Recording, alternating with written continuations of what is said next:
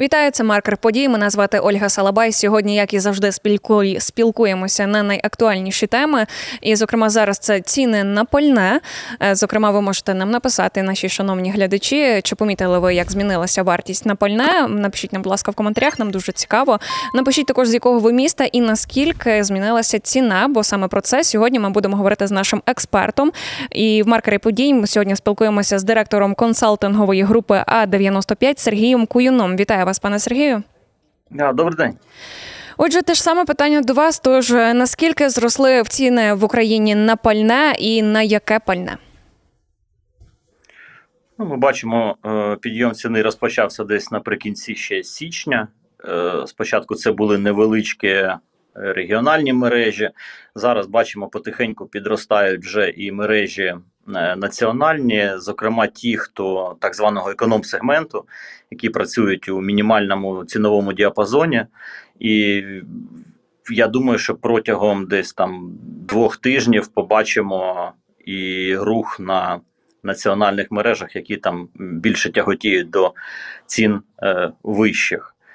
Е, причина е, єдина це Якщо ми кажемо, говоримо про дизель та бензин, це е, підвищення світових цін на нафту. Рік ми розпочали з позначки 77 доларів за барель. Сьогодні це вже 83, е, окремі дні 84 долари. І відповідно зростають закупівельні ціни. Ми імпортуємо пальне, нагадаю, і відповідно напряму залежимо від е, цінових коливань у світі оскільки така стійка тенденція, то маємо от таку корекцію і на заправних станціях.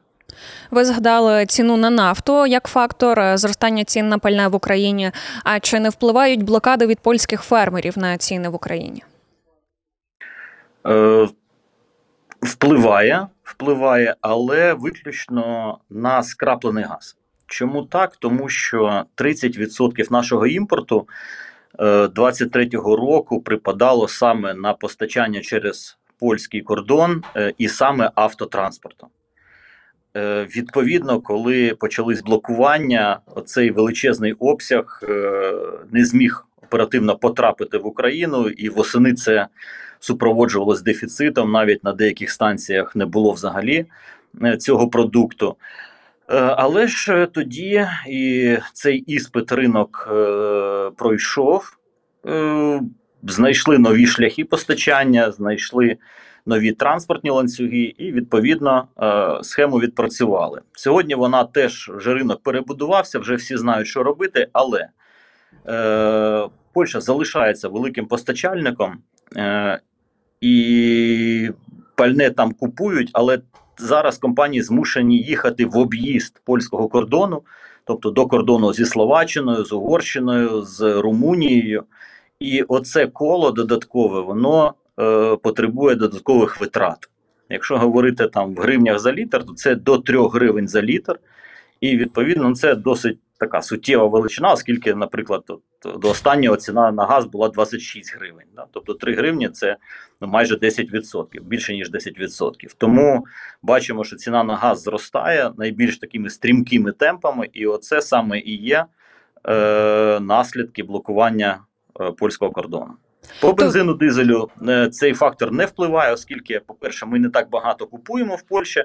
А по-друге, багато продукту з того напрямку їде у залізничних цистернах.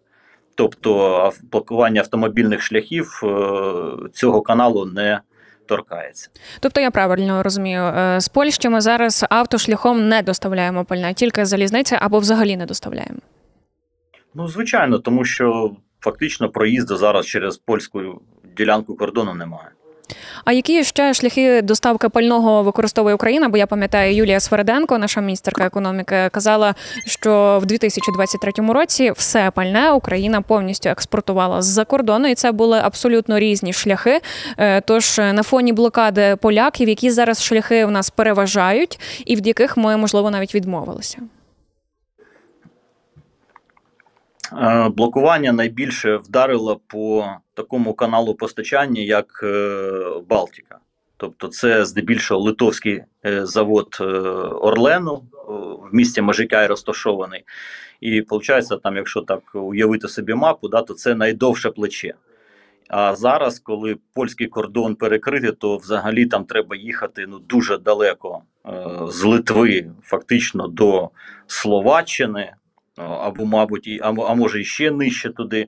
І це, звичайно, дуже здорожчує логістику. І відповідно, оцей і восени е, цей напрямок імпорту він фактично вмер.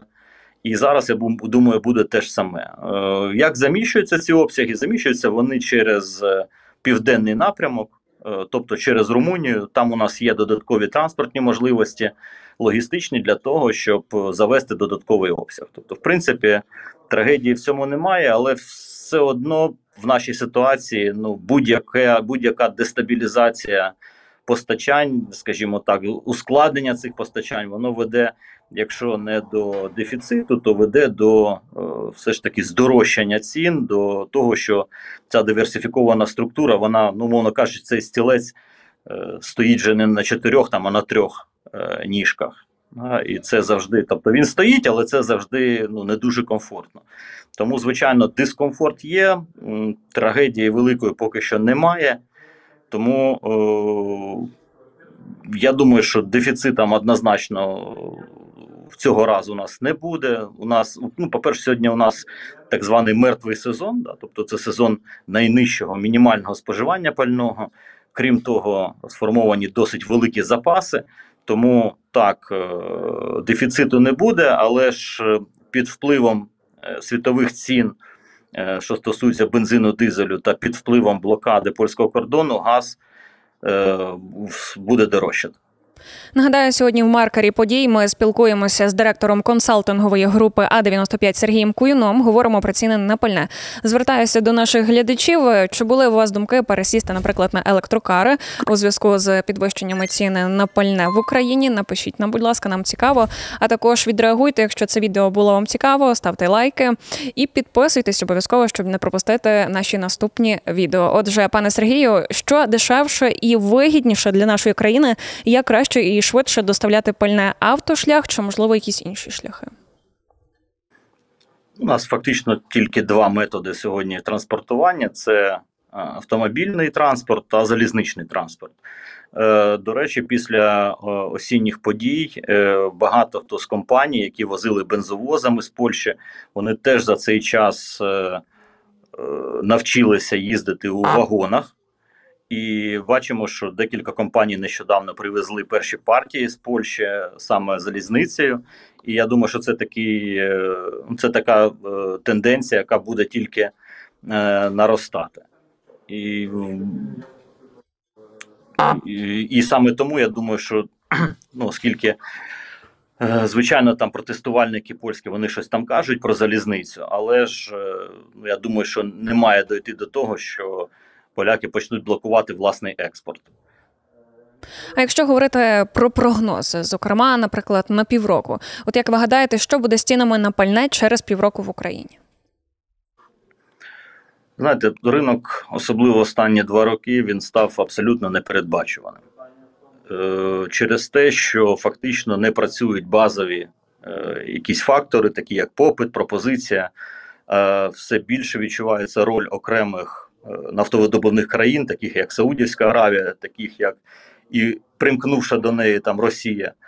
Е, бачимо, що, наприклад, от чим зумовлений останній е, підйом ціни, він зумовлений напругою у Червоному морі, е, оскільки з території Ємена обстрілюють цивільні суда, і в тому числі танкери.